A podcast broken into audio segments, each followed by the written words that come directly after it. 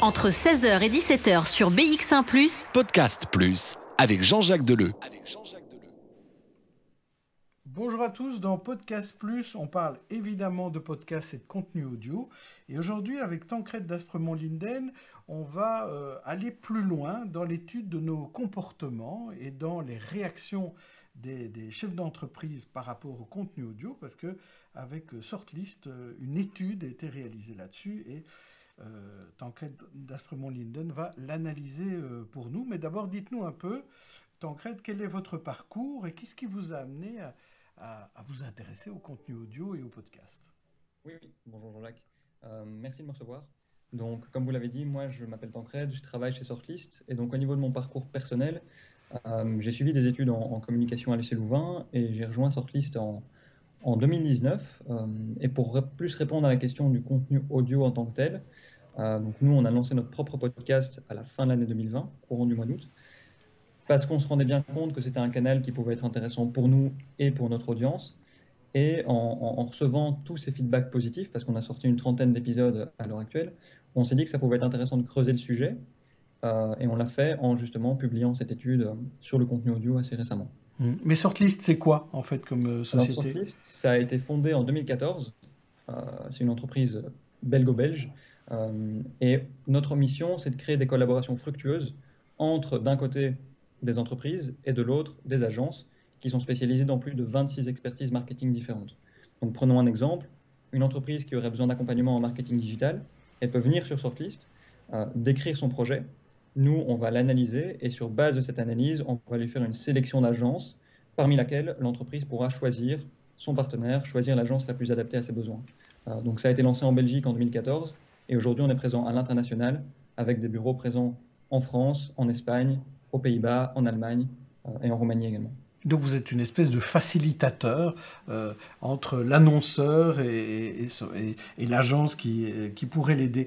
Mais pour plus précisément, vous avez dit que vous avez démarré des, podcasts au mois, d'août dernier pourquoi vous dire que c'est par le podcast que euh, l'information va passer le mieux? Pourquoi pas faire des vidéos Vous avez un blog aussi, vous écrivez des articles. Euh, quelle, est, la meilleure technique d'information et de communication pour vous? Mhm. Tout à fait. Alors, pour nous, évidemment, la meilleure technique, c'est de combiner tous les formats que vous avez cités. Euh, quand on s'est mis à créer du contenu, on a commencé avec le contenu écrit. Donc, on a lancé un blog qu'on a alimenté de manière régulière. Et ensuite, on s'est dit, bon, on va aller explorer d'autres formats quel est le plus simple, quel est le plus facile à faire pour nous? On s'est orienté vers le podcast. Pourquoi? Parce que ça demande moins euh, de modalités pratiques qu'une vidéo. Une vidéo demande plus de travail, c'est plus lourd en production, surtout quand on est à distance. Euh, et le podcast, en général, va aussi être plus facile d'accès pour les différents invités. Pourquoi? Parce que c'est en, audio, il y a moins de pression qu'avec une vidéo. Euh, et l'autre avantage du podcast, c'est que comme on se concentre sur la voix, il y a cet aspect de proximité avec l'autre et avec l'invité qu'on ne retrouve pas forcément avec la vidéo. Euh, et enfin, dernier avantage du podcast, bah, on peut l'écouter où on veut, quand on veut, en faisant d'autres choses à côté, ce qu'on ne retrouve pas avec la vidéo, ou quand on regarde une vidéo, bah, on doit se concentrer dessus. Donc voilà, c'est pour tous ces avantages, donc proximité avec l'hôte, avec l'invité, facilité d'écoute pour l'audience et facilité de production pour nous. Alors vous avez fait le choix aussi de, passer par Spotify comme plateforme de diffusion. Euh, mhm. C'est la seule plateforme ou bien est-ce que vous êtes, comme on dit, agnostique au niveau des plateformes ou bien est-ce que non à, ce niveau-là on utilise on utilise plusieurs plateformes. En fait, quand on quand on va créer un podcast, euh, on va utiliser une plateforme qui va nous permettre de le diffuser et cette plateforme va se charger de le diffuser sur plusieurs euh, outils comme Spotify par exemple. donc nous, on, on, se concentre sur Spotify au niveau de la promotion du podcast puisque c'est la plateforme qui est la plus connue, qui est la plus utilisée mais on peut aussi retrouver notre podcast sur Apple, sur Apple Podcast, sur Google Podcast ou sur des plateformes un petit peu moins connues comme Pocket Cast par exemple. Mmh. Euh, mais comme Spotify est le plus connu, c'est cet outil-là qu'on met en avant. Alors, ce que je vous propose, avant de parler de votre étude, c'est d'écouter un, extrait de votre dernier podcast, donc de la série Sortlist. Euh, vous avez rencontré une société qui s'appelle Wapi, et, c'est l'occasion de discuter de comment on peut euh, euh, s'améliorer en matière de référencement. C'est ça Pourquoi avoir choisi Wapi et de quelle société il s'agit? Tout à fait. Donc, en gros, ce podcast qu'on a fait avec Wapi, comment ça s'est passé? Donc, j'ai rencontré Amandine Barr, qui est la Head of Acquisition de Wapi. Et eux, ce qu'ils font, c'est qu'ils proposent une suite d'outils pour améliorer son marketing sur LinkedIn, notamment. et donc, j'ai vu le contenu, j'ai vu les, posts qu'Amandine partageait sur, LinkedIn. Et dans ces posts, elle expliquait les résultats SEO qu'ils avaient chez Wapi, ce qui m'a un petit peu interpellé. Et donc, je lui ai proposé qu'on fasse un épisode dédié à ce sujet. Et dans le podcast, dont on va diffuser un extrait ici dans, les minutes qui viennent, elle explique toute la stratégie SEO qu'ils ont développée chez Wapi pour améliorer leur référencement et arriver à 50 000 visiteurs mensuels sur leur blog. Euh, donc voilà comment ça s'est fait. Euh, prise de contact sur LinkedIn. Euh, on a préparé le podcast et on a enregistré ça pour qu'elle puisse raconter ce qu'ils ont mis en place. Je crois qu'il ne reste plus qu'une seule chose, c'est écouter l'extrait et on se retrouve juste après. Bienvenue dans ce nouvel épisode de Beyond Marketing, le podcast de Sortlist. J'accueille aujourd'hui Amandine Barr, Head of Acquisition chez Wapi. Dans ce podcast, on parle de toute la stratégie SEO que Wapi a utilisée pour atteindre 50 000 visiteurs par mois. Amandine explique que cette stratégie se base sur trois piliers qu'on explore pendant l'épisode. Il y a d'abord l'optimisation technique et l'importance d'avoir un site web construit pour les moteurs de recherche. Il y a ensuite le rôle de la production de contenu. Amandine explique comment ils produisent du contenu chez Wapi qui s'occupe de la production, avec quel rythme, comment ils définissent leur sujet et comment ils créent des liens entre leurs différents contenus. Et enfin, il y a l'importance du guest blogging. Ici, on explore comment Amandine trouve des sites partenaires sur lesquels proposer du contenu et comment elle gère la production de celui-ci. Je vous souhaite une très bonne écoute, plein d'apprentissage et surtout, partagez le podcast à une personne que le contenu d'aujourd'hui pourrait aider. À très vite. Aujourd'hui, l'idée, ça va être de parler de SEO, parce que tu es Head of Acquisition chez Wapi et sur l'année qui vient de se dérouler, vous avez eu des résultats qui sont assez, euh, assez impressionnants avec votre SEO. Et donc l'idée, ça va être un petit peu d'explorer ce que vous avez mis en place et de comment vous êtes arrivé à avoir ces résultats. Euh, la première chose, je vais peut-être t'inviter à te présenter. Est-ce que tu pourrais nous expliquer voilà, qui tu es, euh, ce que tu fais chez Wapi et qu'est-ce que vous faites aussi chez Wapi concrètement? Ok. bah alors déjà, moi, je suis une passionnée du SEO depuis maintenant cinq belles années.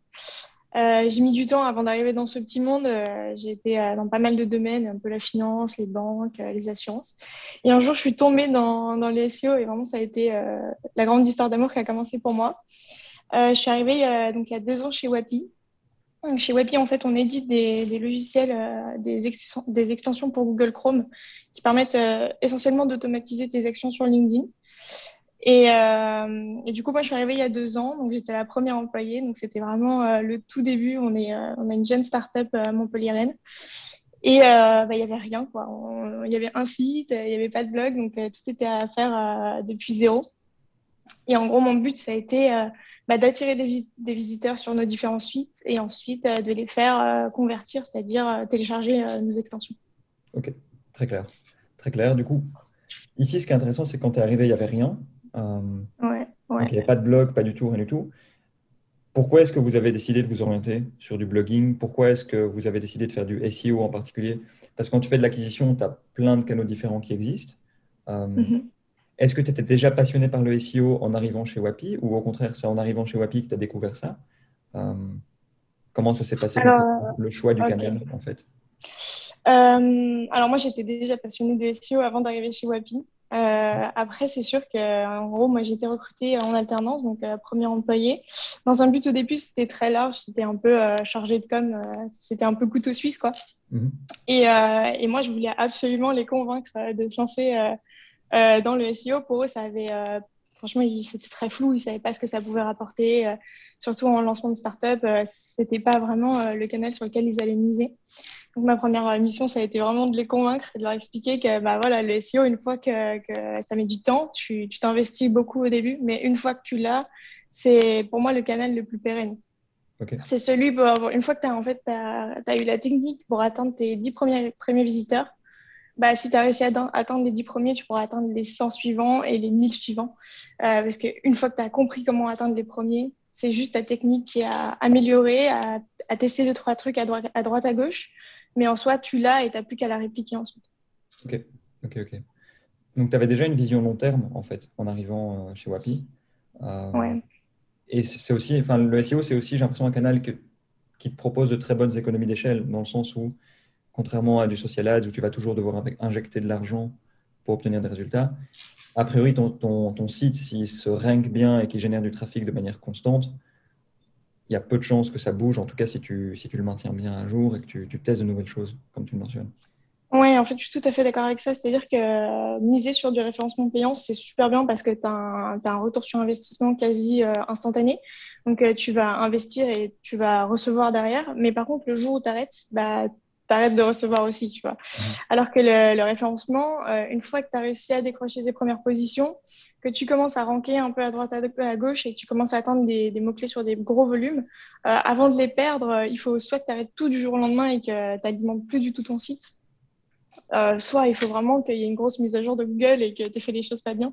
Mais mmh. en, en général, quoi, c'est quelque chose qui se garde. Quoi ton investissement, il paye peut-être à, à, je sais pas, J plus 140, euh, tu vois, tu, tu, vas faire un article de blog euh, en mai, euh, peut-être qu'il va payer qu'en en juin, mais, mm. mais c'est quelque chose qui va rester. Quoi. Dans Podcast Plus, on revient avec Tancred d'Aspremont Linden sur les contenus audio et dans le cadre de la société où il travaille, dans le cadre de Sortlist ils ont sorti une étude sur les contenus audio. Donc parlons-en, euh, Tancred, maintenant. Euh, D'abord, vous êtes arrivé à un chiffre assez euh, extraordinaire. Vous êtes arrivé à un chiffre de plus 76%. C'est la consommation du contenu audio augmentée de 76% à cause, grâce au Covid-19. Alors, c'est un chiffre qui vous a surpris aussi quand vous êtes tombé là-dessus? Euh, alors oui et non. C'est-à-dire que donc pour donner plus de détails par rapport à l'étude, ce qui s'est passé, c'est qu'on a interrogé 500 CEO et managers de petites et moyennes entreprises actives en Espagne, aux Pays-Bas, en France, en Allemagne, en Belgique. Et effectivement, dans les chiffres qu'on a remarqués, c'est que 76% des répondants déclarent écouter plus de contenu audio depuis que la crise du Covid-19 a commencé. Euh, d'un côté, c'est un chiffre qui est impressionnant, puisqu'effectivement, plus de trois quarts des répondants qui déclarent écouter plus de contenu, c'est énorme. Mais de l'autre, quand on regarde la tendance, on voit qu'il y a de plus en plus de podcasts qui sont créés, que c'est un médium qui gagne en popularité. Et donc, je pense qu'on aurait atteint ce chiffre d'une manière ou d'une autre. Ce qui est surprenant, c'est que ça s'est fait sur une très courte période, en moins d'un an, avoir une telle croissance, c'est ouais, impressionnant. Parce que euh, vous arrivez notamment à ce chiffre, c'est qu'en un an, on a triplé le nombre de podcasts. Hein, vous parlez de 900 000 podcasts euh, à présent. Donc c'est tout marché confondu, toute expertise confondue. Euh, c'est surtout depuis 2016-2017 hein, qu'on voit beaucoup de podcasts évoluer. Si on prend la scène francophone, par exemple, à l'époque en 2017, euh, donc c'était il, y a à peine 4 ans, euh, c'était assez rare de voir des podcasts, peu de personnes en parlaient, et c'est vraiment depuis 4 ans qu'on remarque, en tout cas sur la scène francophone, qu'il y a de plus en plus d'émissions qui sont créées dans plein de niches différentes. Mmh. Est-ce que vous avez senti euh, des gens qui acceptaient d'être interrogés sur ces, sur ces problématiques de, contenu audio et de podcast euh, C'est un sujet qui avait l'air de les intéresser ou bien c'est quand même un peu marginal pour eux? Non, ils, étaient intéressés et ça n'a pas semblé euh, surprenant comme thématique. Donc mmh. on n'a pas eu beaucoup de difficultés à récupérer ces résultats. Mmh. Et comment vous sélectionnez euh, cet échantillon euh, de, ces 500 chefs d'entreprise et, mmh. indépendants au travers d'Europe Comment les choisir? Tout à fait. En fait, c'est une cible pour nous en tant qu'entreprise qui est intéressante. Pourquoi? Parce que c'est le profil auquel Sortlist va s'adresser. C'est-à-dire que euh, typiquement, les, les, usagers qui vont se rendre sur sortlist.fr.be pour décrire leur projet, en grande partie, ce sont des CEO ou des managers de PME et donc, ça nous intéressait plus particulièrement d'avoir l'avis de, cette, euh, de ce public-ci en particulier. Oui, mais le choix, fait, ce sont juste vos clients ou bien euh, c'est des, gens pris sur fichier euh? Bien sûr. pour le choix, nous, en fait, on utilise un outil qui s'appelle Paulfish. Donc, c'est un outil qui nous permet justement de mener nos enquêtes. On leur décrit le profil qu'on vise. Et ensuite, c'est Paulfish qui va se charger d'aller chercher les personnes qui correspondent à nos critères. Mmh. Alors, revenons sur, les chiffres. Donc, on parlait de ces plus 76% euh, pour le contenu audio dans, ce public échantillonné, évidemment. Hein. Euh, et aussi, le, temps d'écoute est, important. Hein. Et on sait où écoutent euh, ces, personnes, où se fait le temps d'écoute? Mmh tout à fait. Donc, ce qui est intéressant avec le podcast, c'est que d'une part, le temps d'écoute est important. C'est un, un, médium qui capte beaucoup, qui capte très très fort l'attention. C'est-à-dire que quand quelqu'un commence un podcast, la plupart du temps, il va aller jusqu'au bout et le consommer jusqu'au bout. Alors ça peut soit de se faire d'une traite, soit de se faire en plusieurs étapes. On écoute le podcast un petit peu comme quand on va lire un livre par petits morceaux. Après, ce qui est aussi intéressant de constater, c'est que ce podcast, il peut être écouté à plein de moments différents et dans des situations différentes. Il peut se faire à la maison, il peut se faire dans les transports, il peut se faire quand on est en train de faire notre séance de sport ou quand on est en train de faire le ménage. Et donc on remarque que, en tout cas les répondants de notre étude, il y a une, diversité dans les moments où ils écoutent ce contenu, et il y a aussi une diversité des raisons pour lesquelles ils l'écoutent. Ça peut être pour le travail, ça peut être pour se détendre, ou ça peut juste être pour se divertir.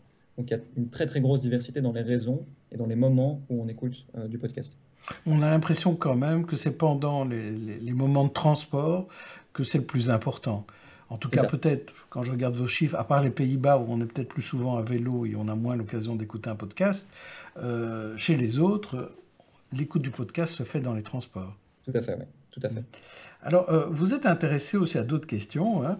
Euh, donc, il y a les podcasts. La radio, ça marche toujours aussi bien ce, auprès de ce public-là? Tout à fait. Donc, ça marche toujours aussi bien. C'est-à-dire qu'on a, on remarque que beaucoup, beaucoup de monde disent que le podcast est très, très populaire, très, très populaire. Mais voilà, on constate que la radio reste numéro une mmh.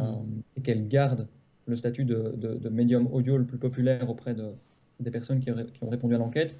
Après, la question, c'est de savoir pendant combien de temps est-ce que le podcast va être sur la seconde position et surtout auprès de quelle génération euh, Ça, c'est pas quelque chose qu'on a creusé ici, mais ce serait intéressant de voir, voilà, est-ce qu'auprès des plus jeunes, le podcast arrive premier ou reste deuxième euh, derrière le radio ça, c'est sans doute pour une autre étude. Et alors, vous avez testé quelque chose qui, quand même, est très récent, c'est Clubhouse. On en a déjà parlé dans cette émission ici. Ça, c'est un réseau social axé plutôt sur euh, l'audio. Et alors, vous avez découvert que Clubhouse, ça existait ou ça n'existait pas finalement? Alors ça existe, mais dans un microcosme, euh, dans une petite bulle sur LinkedIn auprès d'une très petite partie de, la population. Hein. Donc c'est très populaire euh, parmi toutes les personnes qui travaillent dans le marketing ou qui sont en start-up ou dans des entreprises qui sont très digitalisées. Donc ce qui se passe, c'est que quand on travaille dans ce milieu-là, on a l'impression que tout le monde connaît Clubhouse et que c'est quelque chose de très populaire et que tout le monde a un compte. Mais en vrai, euh, quand, on regarde les chiffres de notre plateforme, enfin de notre étude, ça reste très très très minoritaire il y a peu de personnes qui sont vraiment sur le réseau social. Alors il y a deux raisons. Pour le moment, Clubhouse est uniquement disponible sur iPhone. Et ensuite, l'accès au réseau social se fait uniquement sur invitation. Euh, alors ce système d'invitation est susceptible de changer, mais pour le moment, euh, peu de personnes sont sur ce réseau social. Alors, on va, on va parler du, du reste de l'étude dans un instant, mais je voudrais passer un deuxième extrait euh, de votre podcast. Cette fois-ci, vous avez rencontré euh, eh bien, spécialiste du copywriting. Euh, et alors, ben, dites-nous un peu, remettez-nous un peu dans le contexte de cet extrait sur le copywriting. Tout à fait. Tout à fait. Donc ça, c'est l'épisode, c'est l'avant-dernier épisode de notre podcast, épisode 29, qu'on a enregistré avec Nina, Nina Ramen, qui travaille chez Germinal, qui est une entreprise française. Et Nina euh, s'est professionnalisée, dans le copywriting, c'est-à-dire que son travail, c'est d'écrire. Et comme elle le dit, son travail, c'est de transformer les mots en euros. Donc, comment est-ce qu'elle peut tourner euh, euh, les tournures de phrases de son entreprise, que ce soit par de l'emailing ou sur son site web, pour trouver de nouveaux clients. Et ici, comment ça s'est passé? Ben, Un petit peu de la même manière qu'avec Amandine. J'étais en contact avec Nina sur LinkedIn. Elle partage beaucoup, beaucoup de contenu sur ses méthodes de copywriting. Et je voulais en savoir plus et je voulais surtout pouvoir en discuter avec elle pour qu'elle puisse donner des conseils à notre audience chez Sortlist. Et donc, dans le podcast qu'on a enregistré et dont, dont on va entendre un extrait, elle explique toutes les coulisses et toutes ses méthodes de travail. Donc, elle explique un petit peu le, le, les coulisses du copywriting et comment elle s'organise pour euh, développer ses compétences. Ouais. Les secrets de fabrication, on se retrouve après. Exactement. L'objectif, c'est euh, de, de, de vendre l'information parce que l'objectif du copywriting, c'est c'est pas d'écrire, c'est de vendre en fait. Et moi, je sais ce qu'on disait tout à l'heure, c'est que en fait, pour moi, un, un copywriter, c'est un, c'est un, un, un, sales euh, déguisé en écrivain. En fait. mais, mais, mais, ça reste un sales. Et, et, je dis souvent que le copywriting, c'est transformer les, les, mots en euros. Et, et c'est pour moi, c'est ça. Donc, il y a toujours cet objectif derrière de vendre, euh, peu importe le, le support. Euh, la newsletter, en fait, il va y avoir beaucoup de contenu gratuit, mais c'est fait pour créer un lien, en fait. Mais il y a toujours cette démarche, même si c'est pas de vendre de manière euh, financière, c'est toujours pour créer un lien, en fait, avec la, la, la personne. Ok. Juste à ce niveau-là, tu as mentionné newsletter et programme d'email. News, tu peux, est-ce que tu peux nous définir les deux? Comment tu différencies les deux euh, concrètement? Ouais, bien sûr. Euh, alors, la newsletter, elle part euh, toutes les semaines, le mardi matin à 10h15. Donc ça, c'est vraiment classique, comme dans beaucoup de boîtes. Et, désolé, il y a des sirènes derrière moi. Pas de problème. Avez vu direct. Euh, donc la newsletter euh, qui part toutes les semaines et un programme email, ça va être euh, un programme en cinq jours pour construire son e-commerce par exemple. Donc chaque jour, en fait, on va envoyer un email à la personne. C'est un genre de mini-cours. En fait, c'est un email avec un mini-cours dedans sur euh, plusieurs sujets. Donc, ça peut être euh, comment est-ce que tu fais pour construire ton, ta marque? Donc là, on va expliquer voilà, les outils qu'ils utilisent pour, si tu n'as pas de designer, si toi, à partir de rien, tu veux lancer ton e-commerce, voilà le minimum d'outils dont tu as besoin et voilà comment tu dois le faire. Donc en fait, là, l'idée, c'est vraiment de donner du, contenu gratuit, mais de le faire, contrairement à la newsletter, euh, en général, c'est tous les jours. Donc c'est sur une courte durée. Et deuxième particularité, contrairement à la newsletter, un programme email, en fait, il tourne en permanence. Tu peux t'inscrire euh, aujourd'hui comme tu peux t'inscrire dans deux mois, ce sera le même programme email. Alors que la newsletter, en fait, elle est toutes les semaines et elle est différente et elle est beaucoup plus dans l'actualité. Mhm. Ouais, je vois. Ouais, c'est une bonne définition et, je vois bien la différence. D'ailleurs, il y a deux personnes qui me viennent en tête qui font ça très bien. Il y a Stan Leloup, le marketing mania, qui a plein de programmes d'email euh, qui sont vraiment top et il y a beaucoup de valeur dans, dans, ses cours. Et Shubham aussi, Sharma, euh, qui a fait une, formation en Notion Facile. Alors là, c'est un programme d'email qui est backé par des vidéos aussi, mais c'est deux exemples qui me viennent en tête. Euh, pour revenir un peu sur la newsletter et le copywriting, euh, il y a plein de choses à dire. Toi, est-ce que tu peux un peu nous parler de ton processus créatif? Tu as dit qu'il y avait une newsletter par semaine qui été créée. Comment est-ce que tu t'y prends pour arriver à ce résultat-là? Ouais. super intéressant comme question parce que elle me fait réagir parce qu'il y a beaucoup de gens qui me posent la question comment tu fais pour avoir des idées? Ouais. Et, euh, et, donc ça, c'est ça, ça, va partiellement y répondre. Euh, moi, ça se passe en quatre étapes. La première étape, c'est une étape qui n'est pas définie dans le temps, c'est ce qu'on appelle l'étape d'idéation. Mhm. C'est vraiment le moment où, dès qu'il y a une idée qui me vient en tête, je l'écris et je la mets à un endroit où je ne la perds pas et où elle est triée. Je m'explique. La plupart des bonnes idées viennent sous la douche. Classique, quoi il n'y a pas un moment où tu te poses devant ta newsletter et tu te dis, OK, vas-y, les idées doivent arriver maintenant. Et il y a ce mythe un peu de euh, quand on écrit, en fait, tu vas te poser sur ta chaise, les écrivains, ils se posent et puis en fait, ils ont plein d'idées et puis ça déroule. Non, en fait, le pire moyen de, le meilleur moyen de ne pas avoir d'idées, c'est de se poser devant sa, feuille et de se dire, euh, bon, bah, vas-y, il faut que j'écris. Donc, ça, c'est la première étape pour moi qui est faite, que je fais en permanence, mais que ce soit dans le métro, je prends des photos, quand je parle à des gens, euh, même dans des conversations que je suis en soirée, qui me disent des choses qui sont intéressantes, euh, je les note. La dernière fois, par exemple, euh, je parlais avec un copain et puis il me disait faire simple, c'est compliqué, quelque chose comme ça, où me disait faire simple, c'est compliqué, ou il faut pas confondre la, simplicité, la facilité. Et on avait cette discussion-là. Je dis, ah, c'est un super sujet, c'est hyper intéressant. Je sors mon téléphone, et donc c'est là la vraie astuce, c'est que dans mon téléphone, j'ai une application qui s'appelle Bear, mais il y a aussi Evernote, où ça marche aussi très bien avec les, notes iPhone ou peu importe. En gros, j'écris l'idée qui me vient et il y a un système où je peux les classer, ces notes-là. Donc, par exemple, je peux mettre euh, newsletter.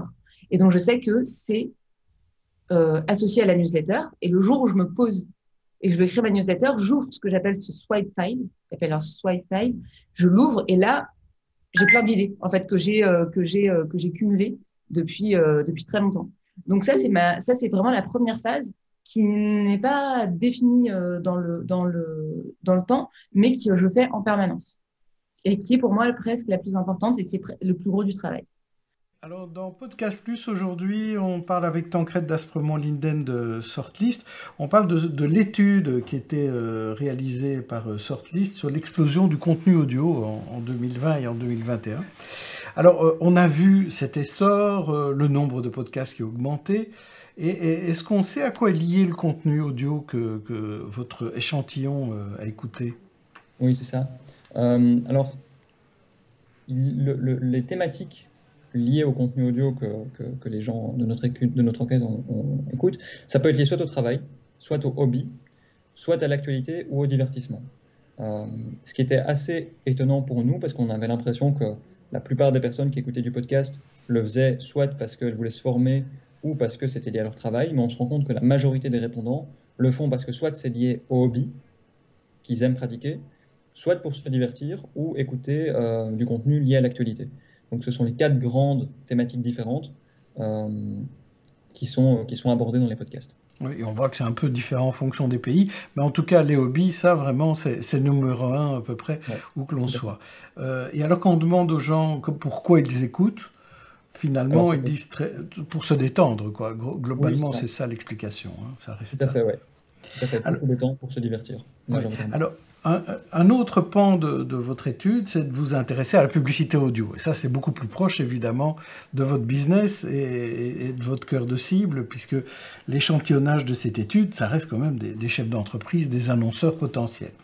Alors, euh, aujourd'hui, on parle de publicité, quand on parle de publicité audio, on parle de publicité radio, pas tellement sur le podcast. Alors, comment, ça fonctionne euh, aujourd'hui? La pub radio, ça fonctionne toujours autant? Alors, la pub radio, ici, on n'a pas vraiment euh, creusé le sujet dans cette étude.